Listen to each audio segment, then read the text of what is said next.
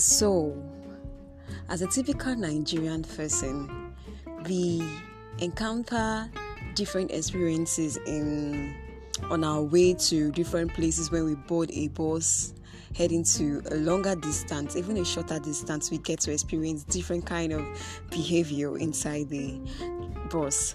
So mine is um actually mine happened recently. Actually i boarded a bus a bus going to Anambra, yes, a transit. So inside the transit, I had so many encounter, like so many different um, experiences. So, like most of it were crazy, some were innocent, some were really funny. So just sit back as I dish out, as I tell you what really happened in my transit. Thank you.